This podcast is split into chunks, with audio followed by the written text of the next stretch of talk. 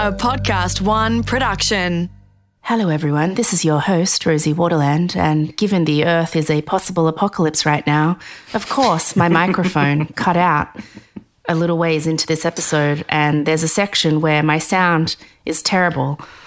We're recording this before the US elections, so hopefully it's not because there's a hellfire right outside my door. Hopefully, my mic cut out just because of silly nonsense, and we're all fine. Everything's fine. Everything's fine. anyway, it only lasts about, I don't know, I think, what was it, 10 minutes? So sorry, guys. Yeah, my mic just cut out for a bit, but then it gets better. Okay. Award nominated podcast, very professional. Bye. Polish professional. Are you ready? Yes. Geez, I feel like this episode has to be good because it's our first episode since being award nominated. Oh, oh, shit. Okay, we should sound professional. Podcast profesh.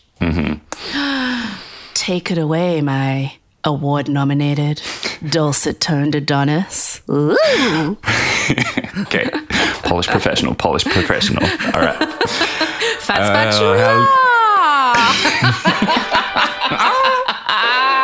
Okay, Shush. go, go, go. Hello, Gisters, and welcome back for another episode of Just the Gist, a weekly-ish podcast in which Rosie Waterland and I, Jacob Stanley, give you just the gist of what you need to know about a story we think you'll find interesting enough to share at a dinner party.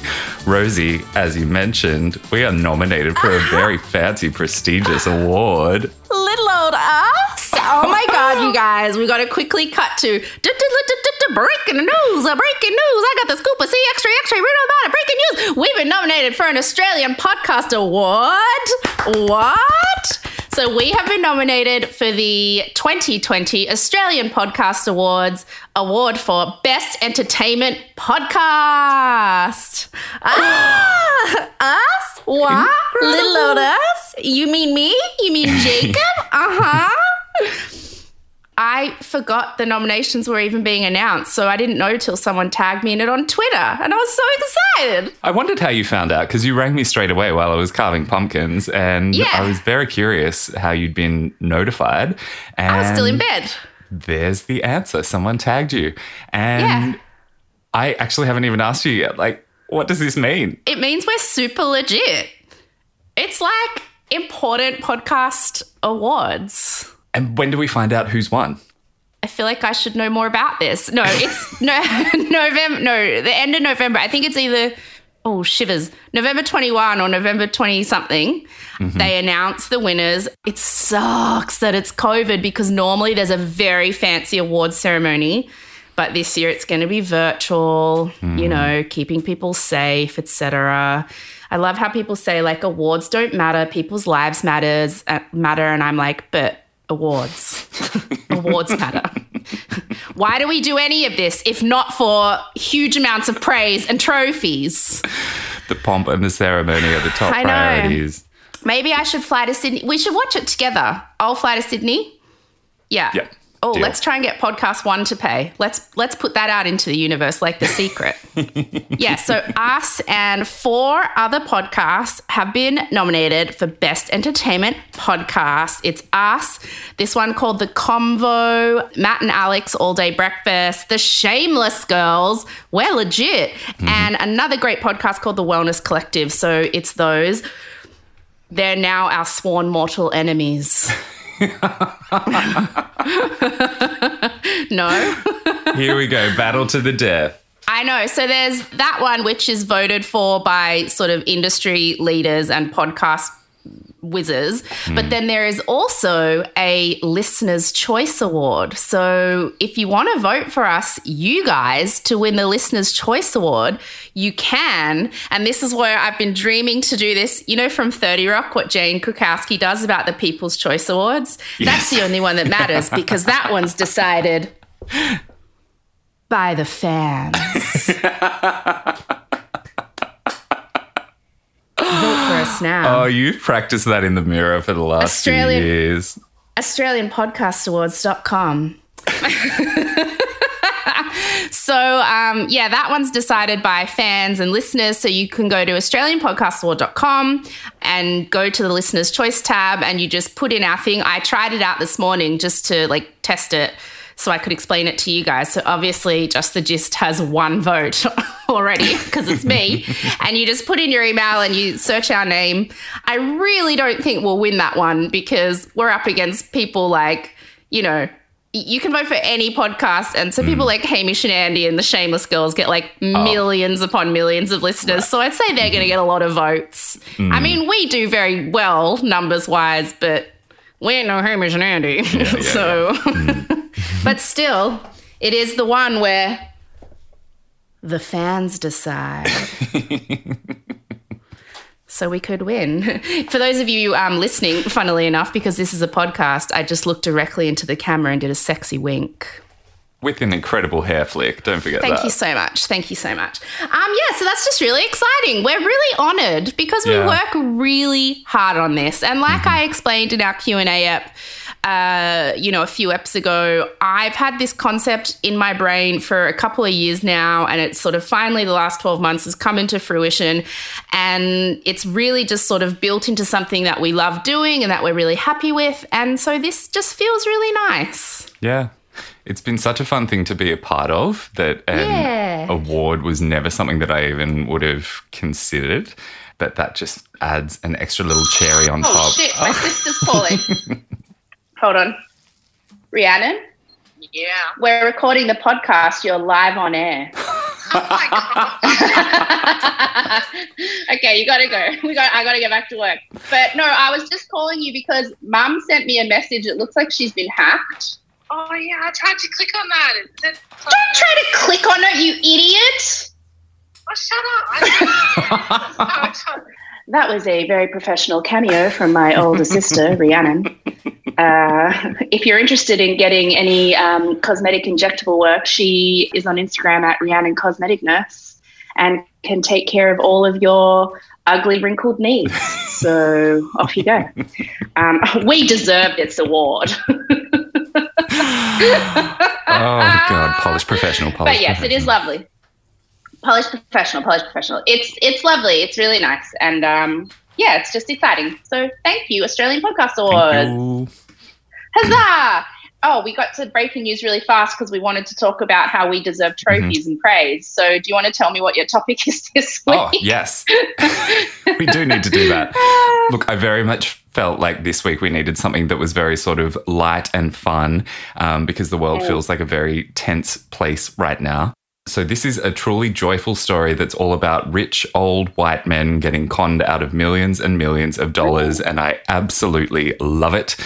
It happened back in the 2000s, between 2003 to 2012. Ooh, primo time for pop music. Absolutely.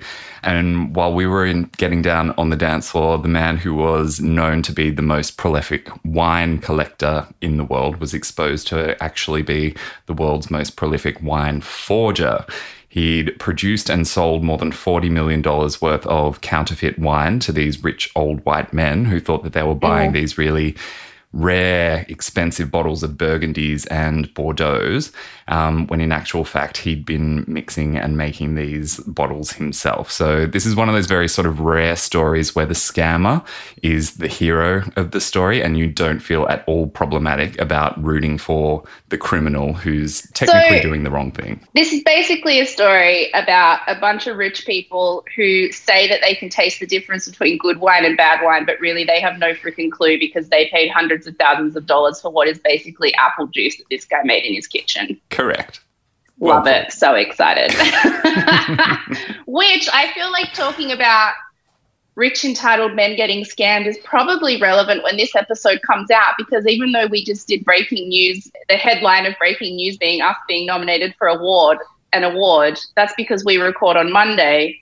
This episode comes out on Friday, so in Mm. between now and then is the US election. Yeah. so I feel like it's whatever is, I don't know where the world is going to be on Friday, but there's going to be some supremo breaking news that we can't really talk about because it hasn't happened yet. Yeah, that is a really, really good point. Right now, on Monday afternoon, every time I think about what's going to happen in the next few days, my heart starts to beat a lot faster. I know, it's crazy. And how weird to be listening to this now and we don't know what's going to happen. Like, so two, one of two things is going to happen. He'll win Mm. Trump, which will just be awful. And I still think he might because everyone's saying that Biden is crazy ahead in the polls. But this time last year, everybody was saying that it was virtually impossible that Hillary would lose. So I just don't trust polls over there. Or two, he'll win, but he'll refuse to accept it and he'll just completely upend things and cause chaos. Mhm. And I mean, he's already encouraging his followers to, you know, go violent and take to the streets if he loses. He's already saying that um, he, because he's refusing to accept mail in ballots because he knows that he'll lose if he does. Mm. So he's already saying that by the end of the day, before mail in ballots are counted, if he's ahead in just the regular ballots, he's going to declare himself the winner because he Mm. says mail in ballots are fraudulent, Mm. which they're not. That's ridiculous. So it's just, it's, uh, the world is bracing itself for a Western culture election result in a so called democracy, the likes of which we've never seen. And it's Monday afternoon, and we don't know what's going to happen.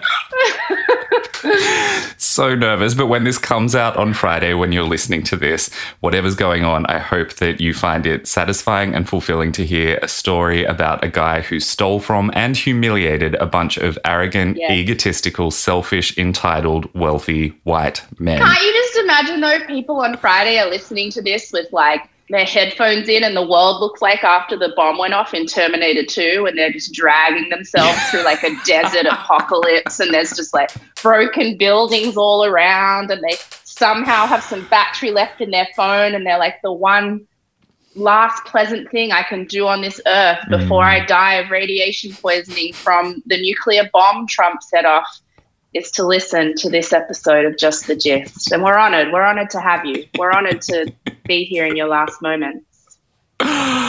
Uh, no need to question your priorities. You've made a wonderful choice. I Um, myself just went and sat in the bathtub with 22 bottles of wine. That's how I chose to go. so I'm probably already gone. You're, you're listening to me from beyond the grave. How did you end it, Jacob? What did you do when the bomb went off? uh, I would have just swam out to sea until I couldn't swim back. God, that's depressing. It's very, very grim. This may be our Hey, last man. episode. he's got the big red button, and I feel like he would just throw a tanty and say, eh, "I'm gonna blow it all up." Then, kapow, Mm. goodbye, yeah, all of us. Oh, it's genuinely making me feel so anxious. So we all I mean, need a bit of you- escapism right now. If you don't, if you don't laugh, you'll cry. So laugh. hmm To um, I guess we're on a um roll with um arrogant um rich men. Mm. So, did you see that Kanye West, for Kim Kardashian's 40th birthday, the gift he got her was he made a hologram of her father, um, Robert Kardashian. You're kidding. So, he made a hologram of him, but it wasn't doing stuff like so you know how when they've they've tested hologram technology with singers like Michael Jackson and Whitney Houston Mm. but it is just video of, that they've recorded in the past that they turn into a hologram so it looks like you're at a real concert Mm. but what Kanye did was make a hologram of Robert Kardashian giving a speech at her 40th birthday, and he used artificial intelligence and like, you know, CGI to make it a new speech. Mm. So this hologram came up and it was like, Hi, Kim, I'm talking to you from like mm. heaven. And I just want to say happy 40th birthday and blah, blah, blah. And look, I get that it's a nice gesture. I myself find it a bit creepy but that's what he did for her birthday. But the funniest part of it, oh my God, Kanye. The funniest part of it was when Robert Kardashian says, in like what was a two minute speech, so he didn't have a lot of time, and this is what about 30 seconds of the speech was devoted to. You decided to marry the most, most, most, most genius man on the earth, Kanye West. There were four mosts. That's not me exaggerating. And then he spent this whole part of the speech pontificating about how amazing her husband is and how he's the most, most, most, most genius man on earth. and how proud he was of her for picking him as a husband. I just I can't like the ego and the lack of self awareness and I mean it's it's almost majestic to have that sense of just I, I I'm speechless. Wow. Now, questions. Do we know how Kim responded? She loved it. She um, tweeted about it, posted a picture of the hologram. You can see the whole video of it if you like go to her Twitter or whatever. She hmm. loved it. She thought it was the most thoughtful, beautiful gesture anyone had ever done for her. Wow, what a way to celebrate your wife by reminding her that the best thing she ever did was choose you to marry. I love him. I love him to death. Wow. That's it for breaking news. That's I'm sure the world's an apocalypse right now. I'm sure if you look out the window, there's fire. But here's a great story from Jacob. That's it from breaking news. That was breaking news. Oh, wow. It's going to be so interesting to see how well this ages in the next couple of days. so weird. We're like, oh, it's weird recording this before probably one of the most historical events of our lifetime that everyone's going to remember.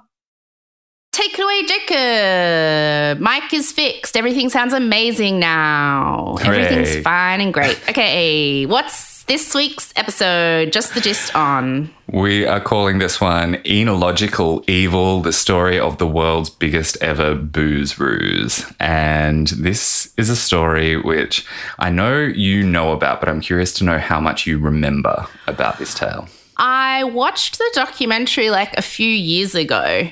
Mm-hmm. And all I remember is there's this guy who was making fake wine mm-hmm. and selling it to people and convincing them and like selling it to people for hundreds of thousands of dollars. money. Yeah, like Yes. obscene like money that I don't even understand that people would spend on a single bowl of wine.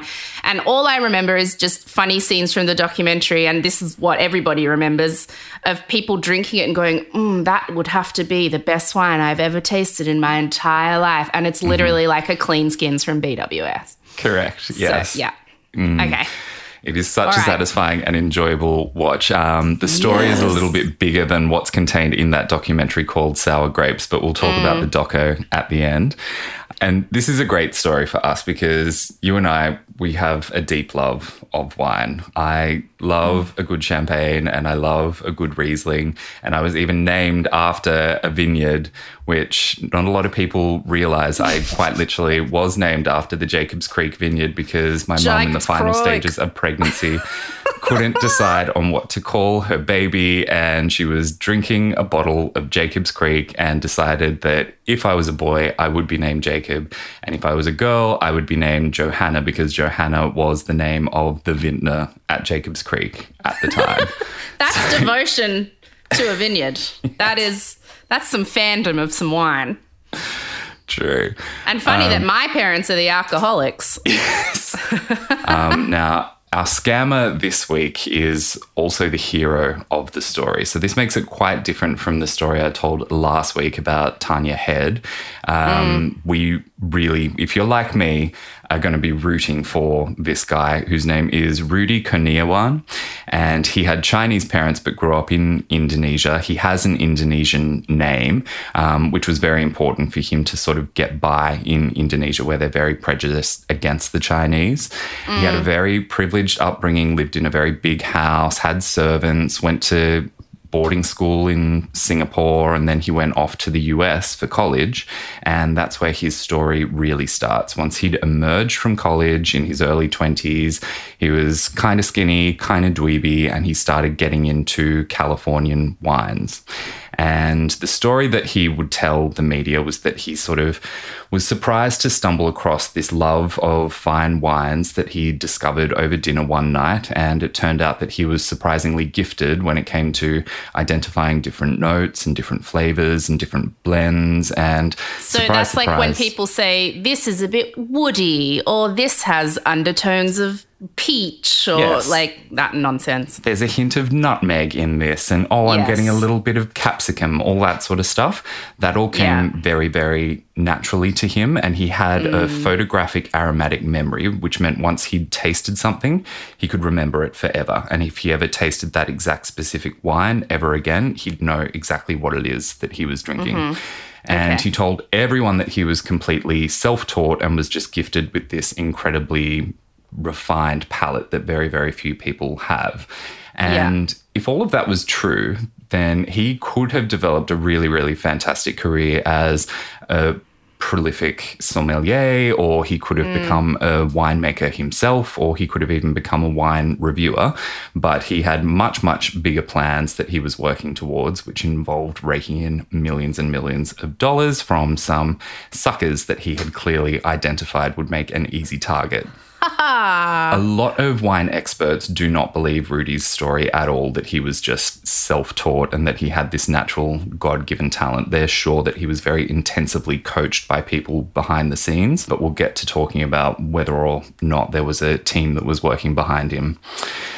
Now, he started off just collecting and distributing cheapish bottles of domestic wines, and um, he sort of emerged in the relatively affordable wine scene in the early stages, and then he wanted to graduate into the legit stuff. So when you say he wasn't a sommelier, he didn't want to be a sommelier, he didn't want to be a whatever. He is has decided to make money out of wine by buying and selling wine. That's what he's. Yeah. Okay. That's right.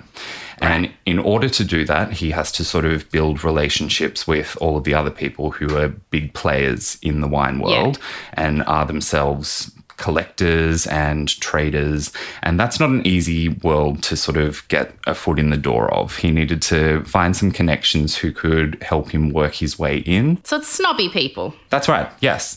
Yeah.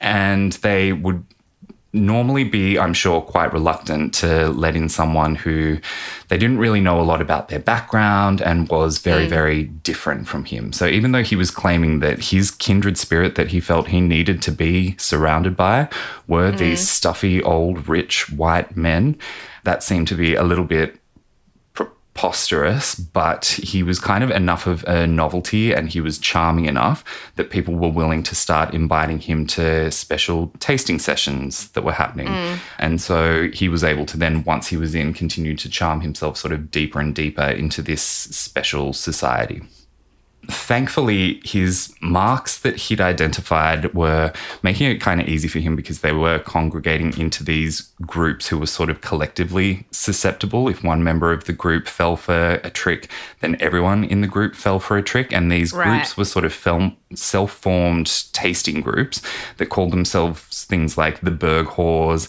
and the Royal Order of the Purple Palette and the Deaf, Dumb, and Blind Society. And the most recognizable one is the one that features most prominently in the documentary, which is called The Angry Men. And the Angry Men formed their little group because they were angry about the fact that they were constantly going to dinner parties and taking one of their really expensive, high quality vintage wines. Yeah. And they would share that with everyone at the table, but then everyone else at the party would bring along just standard plonk that they'd bought from BWS. So these men or the angry or the people in this group, I'm assuming they're all men, are just rich people who buy and collect really expensive wine.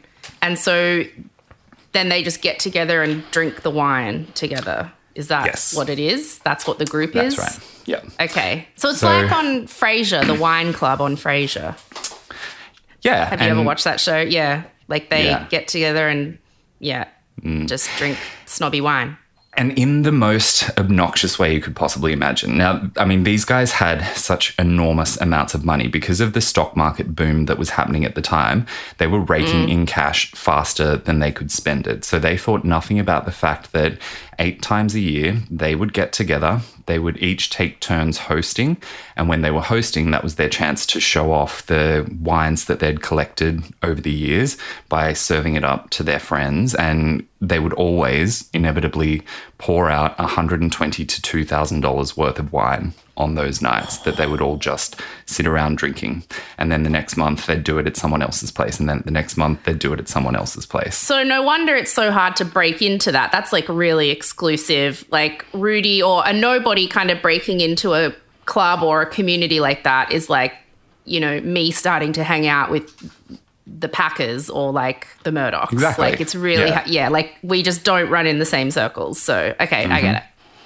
I get it. I get it. I get it. So for these men, they justified how expensive their wine was by telling the world that part of the thrill is knowing that you're drinking a bottle of wine that costs as much as a car, and there are very few people in the world who are ever going to get the chance to experience that. Mm-hmm. So the price tag was just as important to them as the actual smells and tastes and textures. And they fully acknowledged that. They only wanted to be drinking wine that cost fifteen to twenty-five thousand dollars a bottle because that just added such an unbelievably delicious extra layer onto it for them.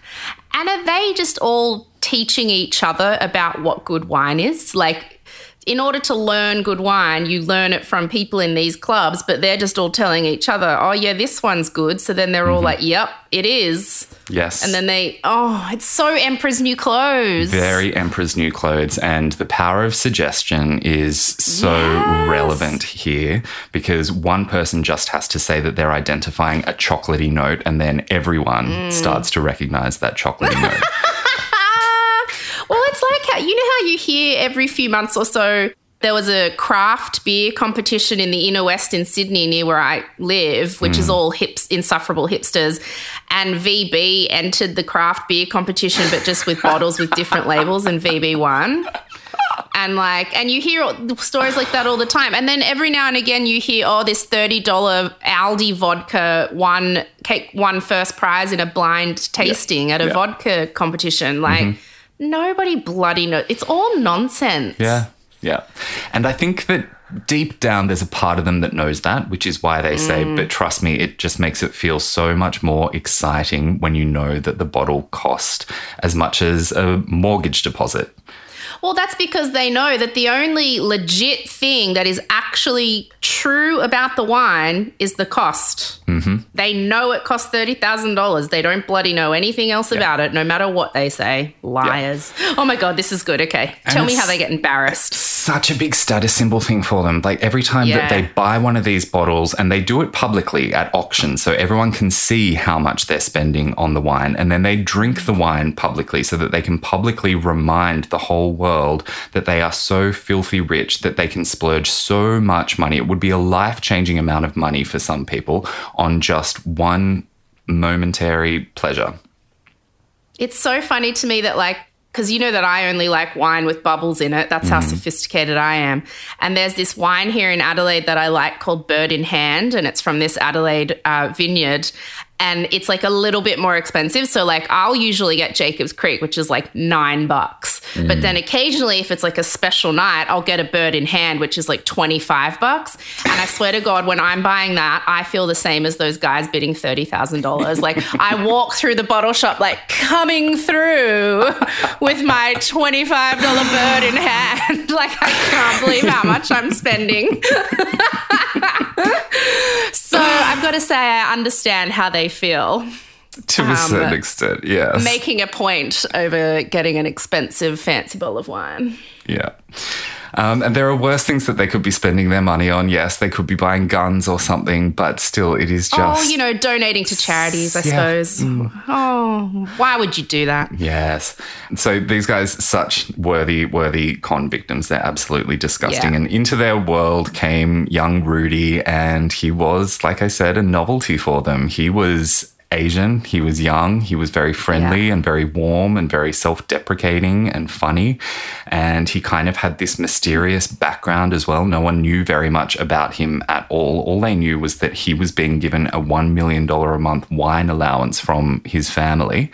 Um, and he refused to talk in any great detail about the family and how it was that they mm. got their wealth, but he started a rumor that his family did own the distributorship for Heineken in China, which is why it was kind of like they had ah.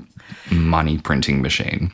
It's very smart because that's what Anna Delvey did. The less you say, the more people speculate. Yeah, So, you right. know, there was so much speculation about her being royalty or some, you know, ancient, like important aristocrat family from Russia or and that's like with him. If Mm-hmm. he if nobody knows, they fill in the gaps. Yeah. And they didn't Yeah. really ask a lot of questions. What they were mostly interested in was how amazing it was when it came to identifying wine. So he sort of came in onto the scene and blew everybody away with his talent and how refined his palate was. And he actually started teaching them a lot about wine that they didn't know. So he sort of became start off just this little novelty and then he kind of became their mascot and then ultimately he ended up kind of becoming their guru and also then cemented himself as a really major player when he started going on these really big spending sprees where he would be mm. blowing millions and millions of dollars at a time buying up all of this wine and actually having a huge impact on the entire wine industry because he was starting to drive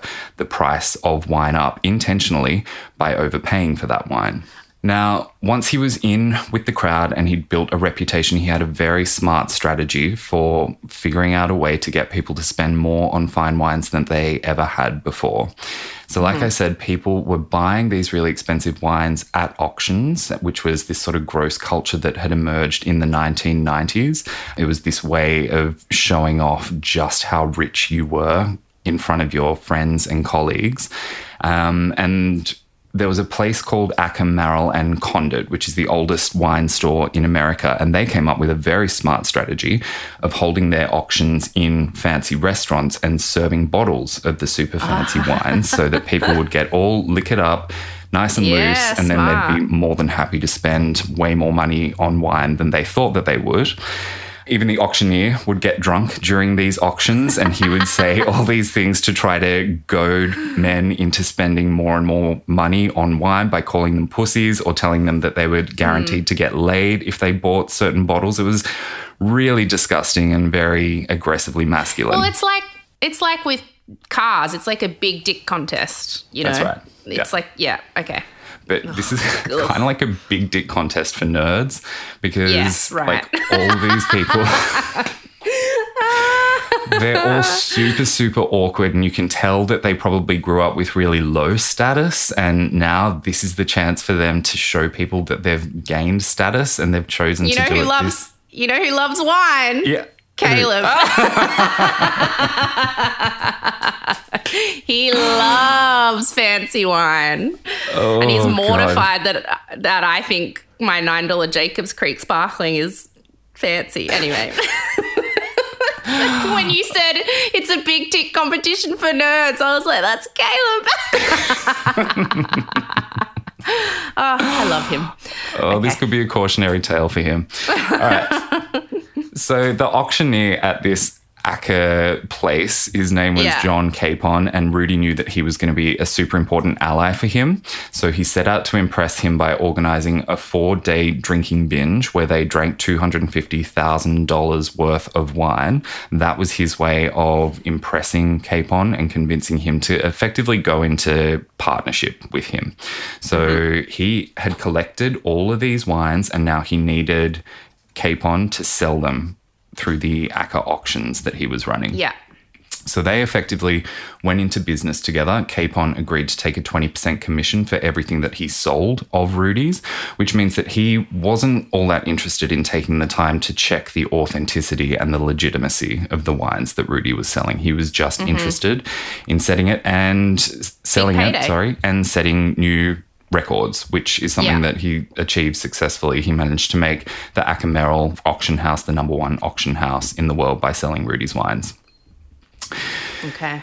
Now, an important part of the story is the very clever thing that Rudy did next, which was start a craze for Burgundies. And do you remember at school when every couple of years there'd sort of be cycles of crazes that would come around and everyone would be obsessed with pogs and then everyone would be obsessed with marbles and then everyone would be obsessed with Tazos. So that continues to extend all the way through to um, middle to late boomer age, apparently, because bored old white men can be made susceptible to those sorts of trends in the same way that young school kids can. Yeah. And Burgundies were the target that um, Rudy chose to make the next big thing because they were relatively cheap at the time. So is that a kind of wine? Yes. So Burgundy wines come from the Burgundy region in France. For the most Okay. part, they're just Pinot Noirs if they're a Oh, red, okay. and they're a Chardonnay if they're white. But um, it's like when you say champagne, it's champagne comes from the Champagne Right. region in France. Okay. Yeah. Yeah. they'd been really unpopular from the 1960s onwards, so they were fairly affordable. But Yeah. Rudy's plan was go in, buy up as many Burgundies as he possibly could, and then While start spreading the word that people who are a true diehard wino loved Burgundies. So he made sure that there was an increase in demand while he was controlling the supply and hanging on to Mm-hmm. as much of it as he possibly could. And the value of a Burgundy rose significantly. So, in a 10 year period, a bottle that you could get at the beginning that might have cost like $400 ended up being worth $13,000 because of the Rudy effect. Oh, Rudy's smart. Very smart. He engineered all of this. He'd cornered the market. He'd played the Yeah. game incredibly well. And also made himself the most famous expert. So if he says this $9 pink Jacobs Creek is actually worth $1,000, people will believe it. That's right. Yes. And they were desperate so to get their hands on it, but it had all become increasingly rare because it was all in his collection. He bought it all. And they started calling him the Baron of Burgundies. And because he owned so much of a particular type of wine called Romanée-Conti, they started calling him Dr. Conti. That was his like well-known Yeah. nickname. But Um, I mean, assumedly, Burgundies don't taste that good, and that's why they hadn't been popular since the 60s. I mean, That's that's, right. Yeah. not actually even good. Oh my God, okay. This is great. Yeah, they had this really, really patchy reputation, but he Yeah. managed to make them cool. So everyone wanted them. and so that then established him as like the king of this little subculture because no one was spending as much money on wine as he was. No one had as mm. many Burgundies as he had. He very much looked the part. He was wearing custom Hermes suits and he was driving a Ferrari and a Bentley and he had a house built for him in LA that cost $8.5 million and he was throwing these super, super lavish, generous parties Yeah. and giving people very, very extravagant gifts. And so he was the king of the wine world, thanks to all of these things that he was doing that were very ostentatious, but were really just a show. Because behind the scenes, he was constantly, frantically moving money around in an attempt to keep his debtors at bay because he didn't really have a lot of money, it turns out. He was just moving a lot of lines of credit around. Okay. Yeah. But everyone loved him, everyone trusted him, and because he was the authority, he would tell everyone, look, I had to become an expert when it comes to spotting a fake bottle because I've bought so much fake wine over the years. I've been scammed. Learn from my mistakes by just doing what I tell you and only buying the wine that I tell you is legitimate because I've gone through the hard yards. And they would Yeah. all follow his advice. Like I said, he was their guru. And also his friends, because they adored him so much, they were so happy to lend him money when he needed it. If he said, I need to borrow $800,000, they'd say, Yep, sure, no problem. $3 million? Yep, no problem. Same as Anna Delvey. Yeah, that thing that rich people do. They're like, oh, I'm cash poor this month. And they're like, oh, no dramas. Like, Mm-hmm. Yes. yeah, I've got some liquid I can send your way for sure. different universe. Mm-hmm. Crazy. Um, and at this time, because he was reaching his peak, he was invited to star in a TV pilot. And it was going to be following the elites in the wine world and the food world. So there's all this fantastic footage that came from the couple of weeks that a camera crew spent following Rudy around, just trying to I capture always on wondered film. how they got footage of him. Yeah. Ah, So he invited the camera crew to come and see him when he was with his friends at these really decadent wine parties where they were drinking 200k mm. worth of wine. but the arrogance, knowing he's a scammer, and he's like, yes, come film me for two weeks. Yeah. Ah, he Scammers. was so deluded right up to the very Yeah. end. He honestly thought that he was just never, ever going to get caught. And of course, his arrogance continued to grow as he went into 2006, which really was peak time for Rudy and for Burgundies. Yeah. So he organized one auction at the beginning of the year that brought in $10 million for him. and then a few months later, he had a second auction, which set a new world record for biggest ever wine auction, which was $25 million. Oh my goodness. I got to Um, start convincing people Jacobs Creek is worth more than it is. At least the pink sparkling rosé that I like. Buy it all and sell it. What what sort of wine does Caleb collect? oh dear, I don't even really understand. Like, I wish I could show you right now. It's there's reds everywhere, lots of reds. He likes reds. He he'd go to like wine shows. Like one of uh, the first things we did together was he took me to the Cellar Door Festival here in Adelaide, where you just they give you a glass when you walk in and you just walk around all day testing people's wines. But I just kind of walked off by myself to find the only places serving sparkling in the whole bloody place. and, um, but he buys like boxes, and he'll if there's a good deal on something expensive, he'll get it. Or like he just I don't understand the difference, but he says he does. And is he keeping So- it to sell it or to drink for special occasions? No, or- to drink, to drink. yes. He's not he's not like collecting to sell. He's just like, you know, if there's a he'll look up a wine and look up the information on the wine and it will say, you know, buy it now and it's best to drink in 2024. Mm-hmm. And so then it's just here until then. Right. He bought this bottle of he bought this box of um, six wines that I think was quite expensive, but he got a good deal on it. And he ordered it to my house in Sydney when he was staying there.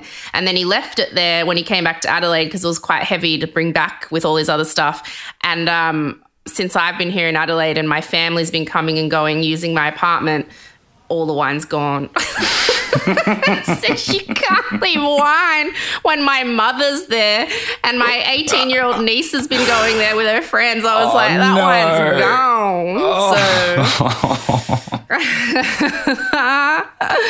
um, yeah, I because I don't drink red and I don't drink white unless it has bubbles. So it's strange. I'm constantly in this house surrounded by all this wine, and I have no interest in drinking any of it. But um, there it all is.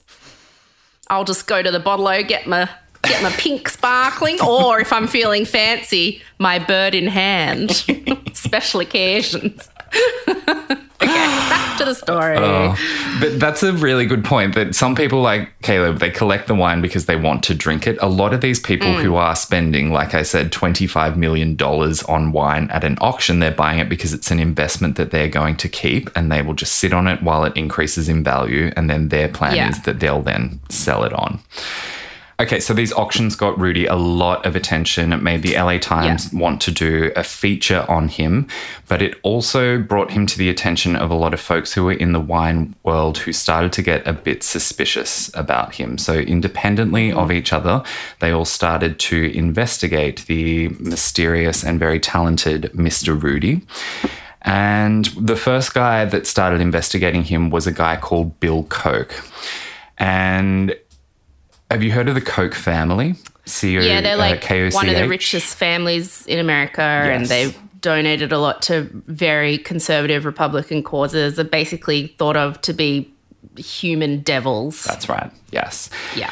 But he's not really one of the truly evil ones. He's the Yeah. awkward, sort of eccentric younger brother who spends all of his time collecting things, including wine. And he decided that he needed to run a major audit on his enormous wine collection when he found out that he'd bought a few fakes.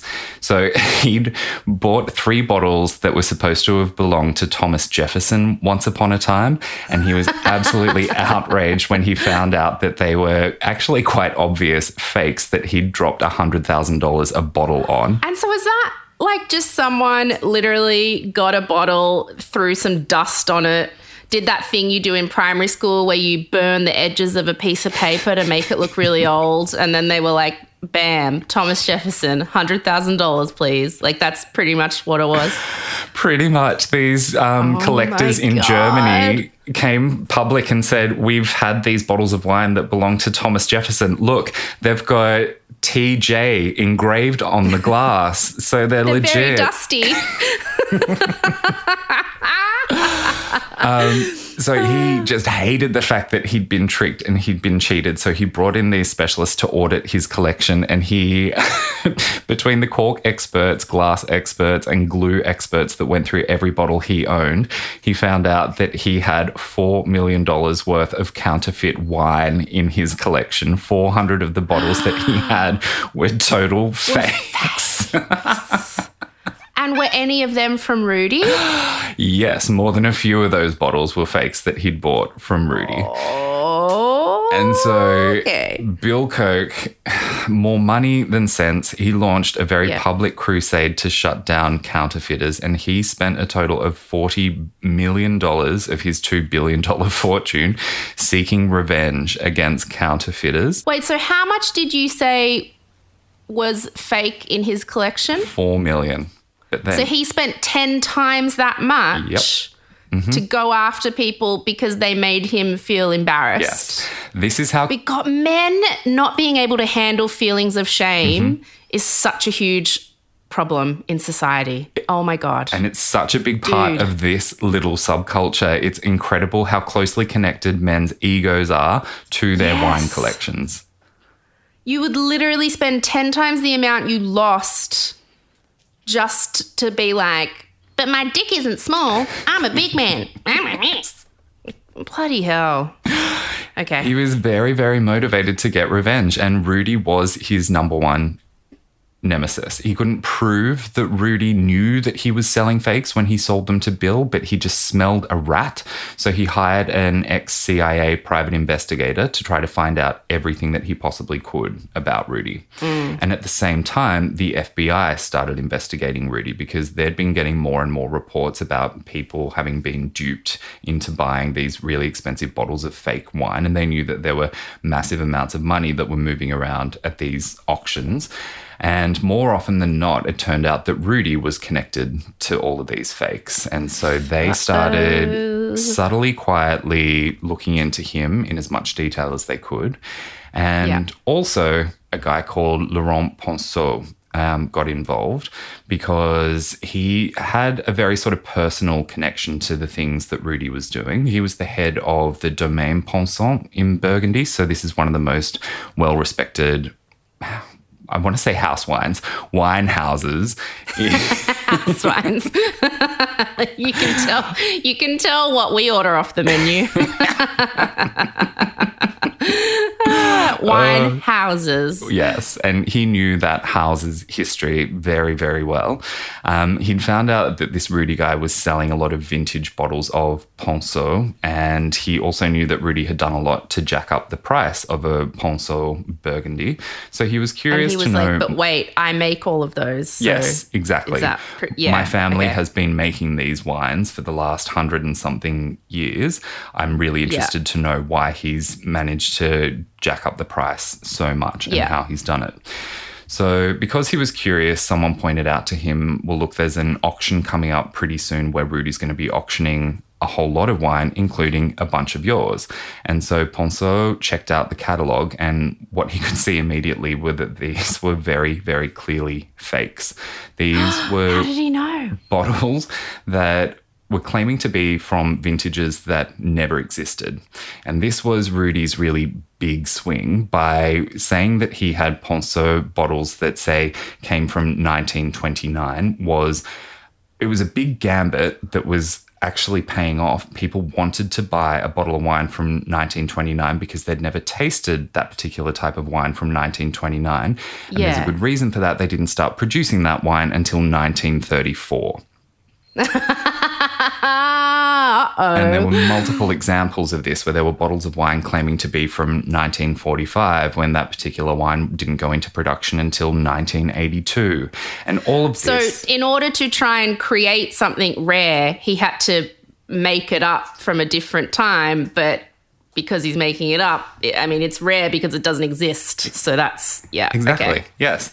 And people. I can see why he was doing it, but that could, he couldn't have thought that was going to last long without getting caught. I know. This is where the massive amount of arrogance comes in here. And he was just trusting the fact that no one was going to do their research and figure out that this was a type of wine that actually did not exist. All he was counting on was the fact that for the people who wanted to buy this wine, it was going to be such a big flex for them to be able to say to their friends, I spent $20,000 on a 1929 bottle of Ponsot and show Yeah. off to all of the people that they knew, knew who would be impressed by that sort of thing, um, because that was something that was going to be totally impossible for any of them to ever do. Anyway, Ponsot wanted to find out more, so off he went to New York. He really wanted to meet Rudy, and he was determined he was going to shut this auction down. So he turned up at the auction. It was the usual wild affair with everyone drinking copious amounts of very expensive wine. And when the lot of Rudy's Ponsot stuff came up for sale, Ponsot did this massive cliched, I object from a wedding movie type thing. And he shut the auction down and pointed out to the head of the auction house, these are very obvious fakes. And they were withdrawn from sale, which was very embarrassing. So, like in front of the whole auction, in front of everyone, he was like, Mm-hmm. "My family makes this wine. These are fakes. This is a sham." Yeah. oh, scandal! It was surprisingly controversial. People were actually really, really annoyed because they were so desperate to buy these wines and to taste these super, super rare vintages. And people still wanted to be able to buy this lot. Even after they've been told it's fake. Yes, it was really hard to convince them. Anyway, oh my god, people They didn't dumb. go up for sale. Ponsot approached Rudy, asked him, Did you know that these were fake? Rudy, of course, said, No, I had no idea. And Ponsot said, Well, look, Yeah. let me take you to lunch tomorrow. I want to find out a little bit more. And so he arranged to have a conversation with him. And all Rudy would tell him was, I can't remember who sold those bottles to me. I'll find out when I get back to Los Angeles. Just wait until then and I'll be able to give you a name. Mm-hmm. And so back he went to LA, and you'd think that this would have sort of scared him a bit and he would have slowed down, but no, he kept buying and he kept selling and he kept living large, buying art and buying real estate and buying cars over the next couple of months, throwing more of his lavish parties. And people were comparing him to the Great Gatsby because he was just living this really, really opulent lifestyle, and people still really wanted to be around him. But Ponsot was not going to let go. He kept investigating Rudy and he forced Rudy to give him that name that he'd promised him. Rudy gave him a made up name and a made up phone number. So then Ponsot went, Yeah. Right, I'm just going to start digging myself. And off he went to Asia to start trying to track down who these people were who were involved in this fraud. At the same time, Koch's team found out more than enough to get Rudy deported, but that wasn't what they wanted. They wanted to trap him selling fake wine knowingly, and they also wanted to try to figure out just how deep this operation ran. And the FBI was closing in because they knew that he was a big fat fraud and they just weren't going to rest until he'd been stopped. Um, they Wow, so he's really he's getting cornered at this point. Oh, yeah, it's they're it's all all very him. yeah, they're circling. Okay. Yes. Um, and at this stage, the FBI figured out as well that yes, he was in lots of debt and he was borrowing from one person to pay off another. But they also found out that he was buying a whole lot of French wax and a whole lot of antique paper and a whole lot of vintage wine bottles.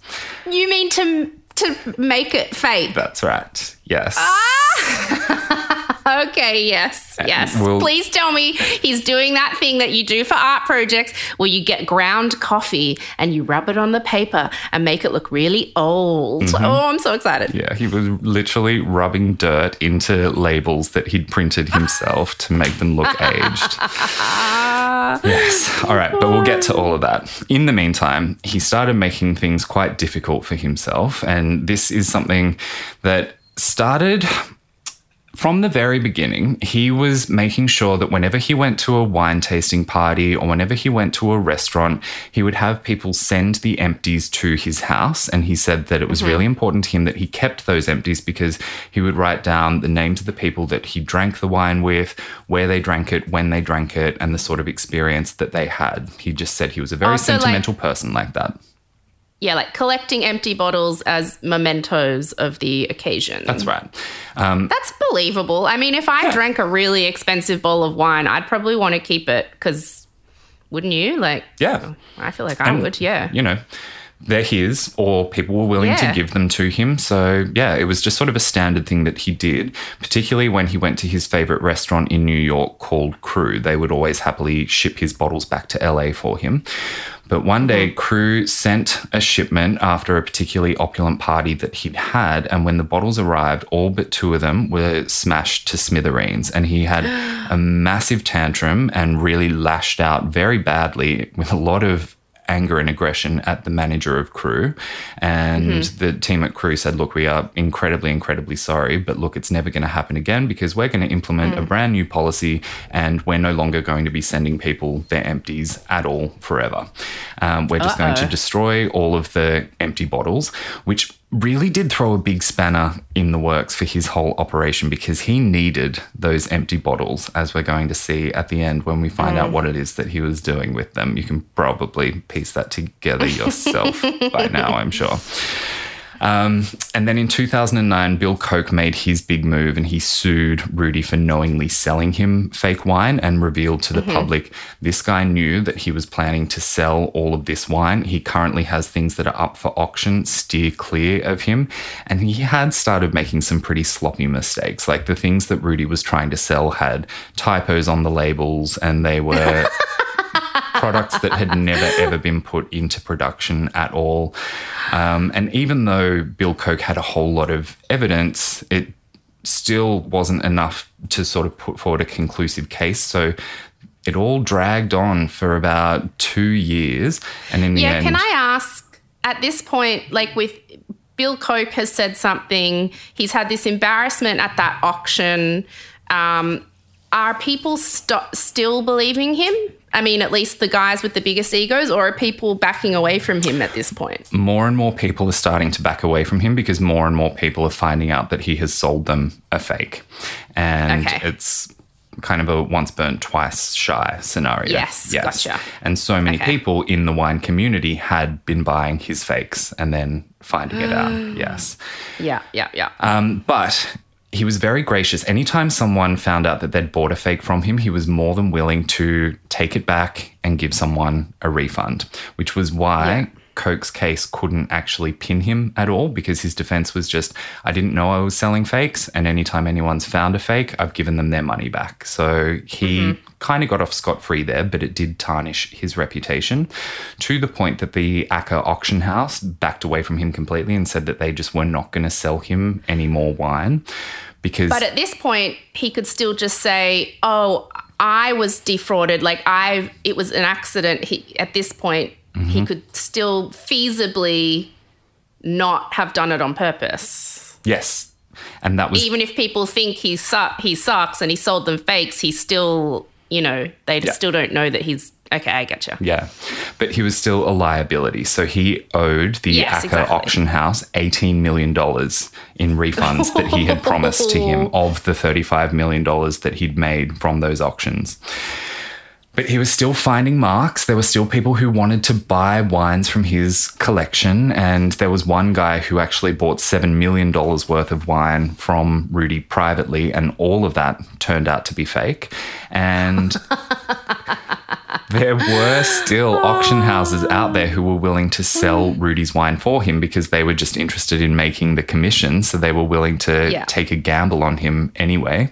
He kept making more and more sloppy mistakes. And because the internet was starting to become more of a thing and there were online wine communities that were forming, they were all warning each other and actually posting, Hey, I've just seen that Rudy's trying to sell this wine.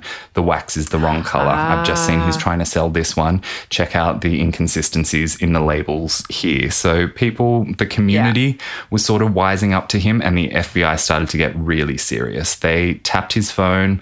They started mm. interviewing all of his friends repeatedly to see if their stories were consistent or not. But because he was so deluded and thought he was so bulletproof and this whole operation was airtight, he just didn't take any of it seriously. He'd just tell his friends, hmm. look, dude, don't worry. I've got everything under control. And so you can imagine his shock when in 2012, early one morning, the FBI came knocking on his door and he stumbled out of bed wearing his gym jams and wiping the sleep out of his eyes. And there were all of these federal agents who swarmed into the house and they could not believe the things that they found there. He had not tried to hide anything at all. all over the house, every single room, there was all the paraphernalia that you would need to make very sophisticated counterfeit wine. There were Like bottles and glue Yes. and paper and thousands and thousands of counterfeit wine labels and the printer that he used to make those labels. A whole lot of empty um, wine bottles, like I said, some of them vintage, some of them frauds. He had corking tools and uncorking tools. He had wax seals. He had wine crates, everything that you could possibly need. And the whole place was chilled like a wine fridge. And in the bedrooms for him and for his mother, they just had a space heater each to keep Oh them warm God. throughout the night. But the entire place was chilled because there was so much wine in the place. And a lot of that wine were blends that Rudy was making himself. So he took a lot of pride in trying to make sure that the wines that he was selling tasted as close as possible to the real deal. And he would get a whole bunch of domestic Californian wines and mix them in this sort of alchemical process to try to make them taste like a vintage Burgundy or a vintage Bordeaux. And he wanted to get as close as he possibly could because he had that super refined talent. That was obviously his way of sort of mm. putting it to some sort of artful use. so he's just he's just mixing things together. That's right. Yeah, making these And then he's just got a bunch of bottles, bunch of bottles, a bunch of labels, and probably a big screen TV with an episode of Art Attack on replay about how to make things look old. Yes. And then he just got some potions and some juice and probably chucks in some nutmeg and some whatever, and off he go. And he's literally making it. So he's not even using other wines, Mm-hmm. and just he's making his own blends. Yeah. Well, there's a How few. did he just become a winemaker? yeah. Yeah. Because scammers never go the legitimate route ever. of course, he wouldn't just become a winemaker. That'd take work and time. Yeah, we've learnt this. Um, we'll get to talking about the different methodologies that he used, but the important thing to note here is that when the FBI busted him, they thought that he was just selling fakes that he was getting from someone else. They had no idea until this point that he was actually making the fakes. So this was headline news. Um, it did get a lot of publicity, but Rudy's friends and his clients, they just did not want to believe that their sweet little baby Rudy could have ever done them dirty in the way that he had. Um, because he was their friend. He was, yes, their dealer, but he was also their teacher and he was their mascot. And But I think it's not so much they don't want to believe their friend screwed them over. It's you don't want to believe that you're so stupid that something he sold you that he made in his kitchen sink, Yep. you paid $50,000 for, you idiot. yeah, all of He them. made that in his bathtub. they- Basically, prison wine. they all thought they were smarter than this. So their Yeah. egos took this they massive, massive it. hit. Yeah. Um, and a lot of them, right up until 2016, were still saying, I just don't believe that Rudy did this. I think he was set up in some way. I can't explain why he had the labels. I can't explain why he had the bottles, but I just know that Rudy would never ever do this. And also, I know fine wine and I'm not that mm. easy to trick. Yeah. and I tasted it, and it was definitely a fine wine yes. made in Rudy's toilet. Oh, but the FBI did believe that he was making these forgeries. And so they charged him, they put him in jail, gave him no chance of bail because he was a flight risk. And then when he went to trial, he, of course, pled not guilty and he worked with his attorneys to come up with a defense case. So their defense pivoted on a few different arguments that they were making. The first being that, yes, Rudy did have those things because sometimes he liked to recondition a bottle before he would sell it by just putting on a fresh new label just to make it look better. It uh-huh. was just about aesthetics. Ah, it yes. was real wine, but he was just Sure. relabeling it. And also, yes, he was really good when it came to mixing a collection of Californian wines and making the little mix that he made taste just like a 60 year old French wine. And at the end of the day, is that a crime? Because what's the difference? It's all grapes. Mm. He's making something that tastes like the real thing. He might as well sell it for the price of the real thing. That's Hey surely man, that's a fair argument. not so bad. I, I think that's a fair argument, but yeah, I okay. agree with that. Another of their arguments was poor Rudy was insecure and he was nervous and he was just intimidated by all these rich old white men and he just wanted to hang out with them and feel cool. So he was just trying to impress them and this was just his harmless way of working his way into their society. None of this was convincing, so Mm-hmm, they decided, all right, let's go with an insanity defense. So they tried that, but then that was dismissed immediately. Um, and then I think the best defense that they came up with was saying, look, he could not possibly have done this on his own. We're talking about tens of thousands of bottles of counterfeit wine here, and he had to Mm. have had a lot of help. And we doubt very much that he could have been the mastermind behind this. Is that well? That's is that true? Well, this is where things start to sort of get interesting because I absolutely believe he could not have done this on his own. Yeah, and too yes, much. Yeah, yeah, yeah. It's like we're talking like forty something thousand bottles of wine. There's Yeah. no way that just he and his mother in that little house were putting. With some glue sticks. Yeah. that's you need. That's a whole operation. Um, yeah. So some of the things that he was doing beyond just the mixology that he was doing, uh, he would sometimes take an actual vintage bottle of wine and he would just change the label and thereby change the year, which would then change the value of the bottle. So, Yeah. like for example, one. If he bought in 1962 and relabeled it as a 1959, he would instantly double the value.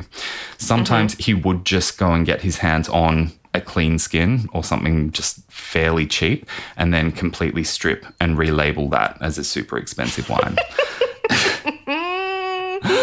Um, but he sort of became most famous for the fact that he was making these blends that mimicked the real thing in a very convincing way because that was what he was able to do to really trick the people who considered themselves to be true wine experts.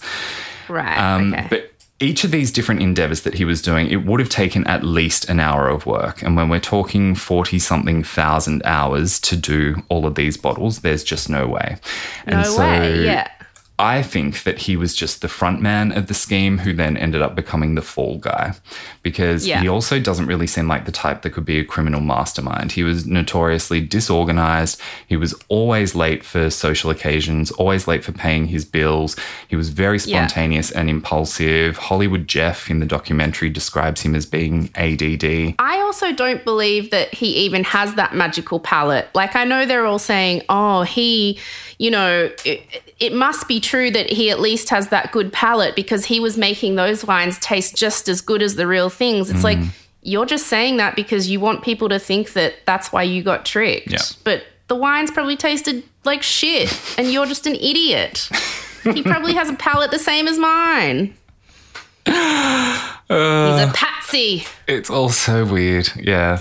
So Yeah. the theory is that there's this Indonesian mafia behind all of this that have been arranging everything because in the ah. house they found out all these instructions that he'd written in Indonesian, giving feedback on the design of some of the labels that they were making. He'd actually ordered labels to be printed in Indonesia and he was sending millions and millions of dollars to Indonesia. So that's one of the sort of easiest guesses to make. And mm-hmm. also, Two of Rudy's uncles happen to be two of the biggest ever bank criminals in Indonesian history. Together, they stole more than $800 million from two different Indonesian banks back in the 90s.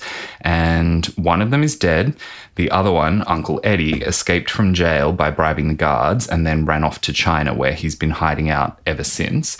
And China, of course, is the global capital for Yeah. counterfeit goods. So the theory is that Uncle Eddie has been making these counterfeits over there and then shipping them off to Los Angeles. But And that would make sense, like where his initial kind of capital came from. That's like, right. To get into the business in the first place. Yeah, mm, they were backing him.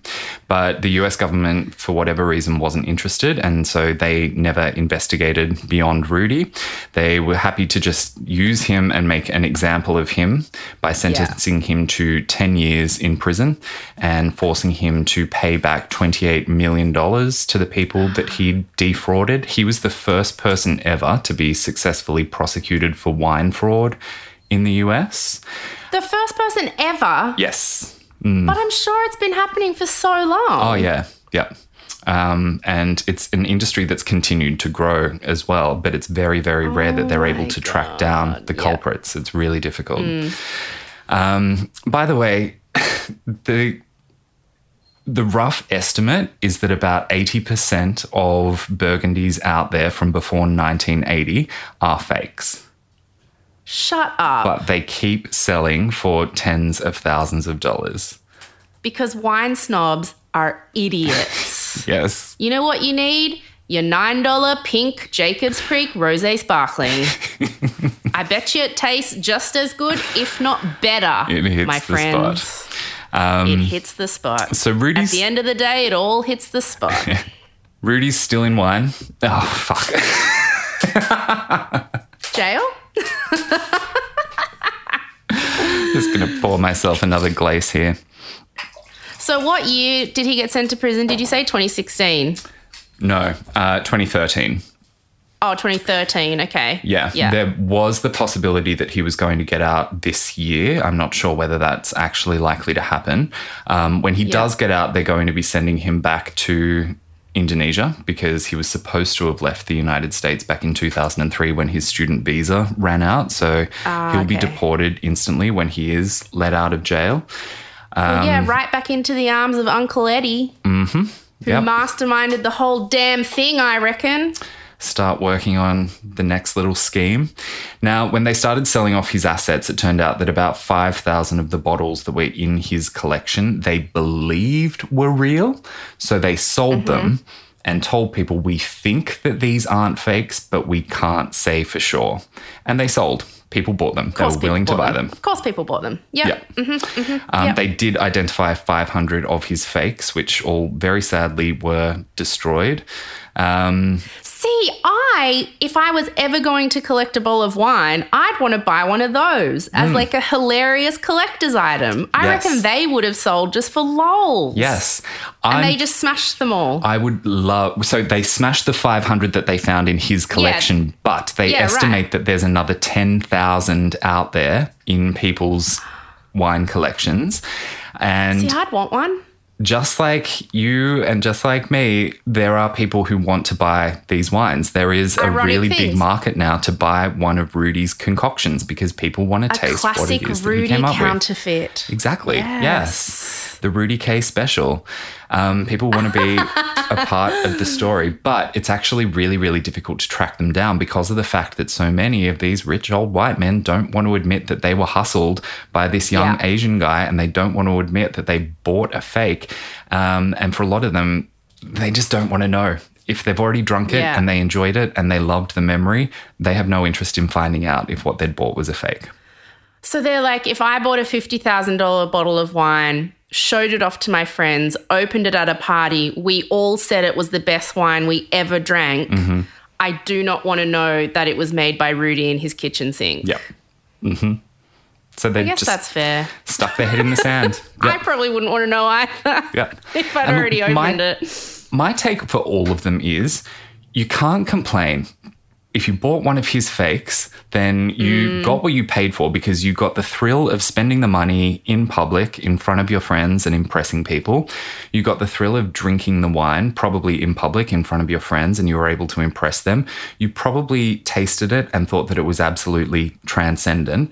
And Mm-hmm. you also got to just revel once again in the knowledge that you were drinking a wine that 99.9% of people on the planet are never going to be able to afford. So you got the Mm-hmm. boost to your ego that you paid for. Congratulations. No refunds. Yeah, of course. Yeah. But they would never look for a refund because then they'd have to admit that they're an idiot. Well, So they just stick their head in the sand and keep the ego, Mm-hmm. no? yeah. Except for the Coke dude because he has more money than God. But Yeah. And a bunch of people did come forward. So hence the $28 million that he had to pay back to those people. Yeah. oh, they're never Um, going to get he has money. in prison. He's doing work in the prison factories and earning seven hundred dollars a week, which is the way that he's paying them off, bit by bit. wow, that's that's a lot to earn in prison. I thought people in prison earned like two dollars a day. Maybe he's working extra, extra hard. Maybe he's making counterfeit prison toilet wine. If anyone would know how, it'd be Rudy.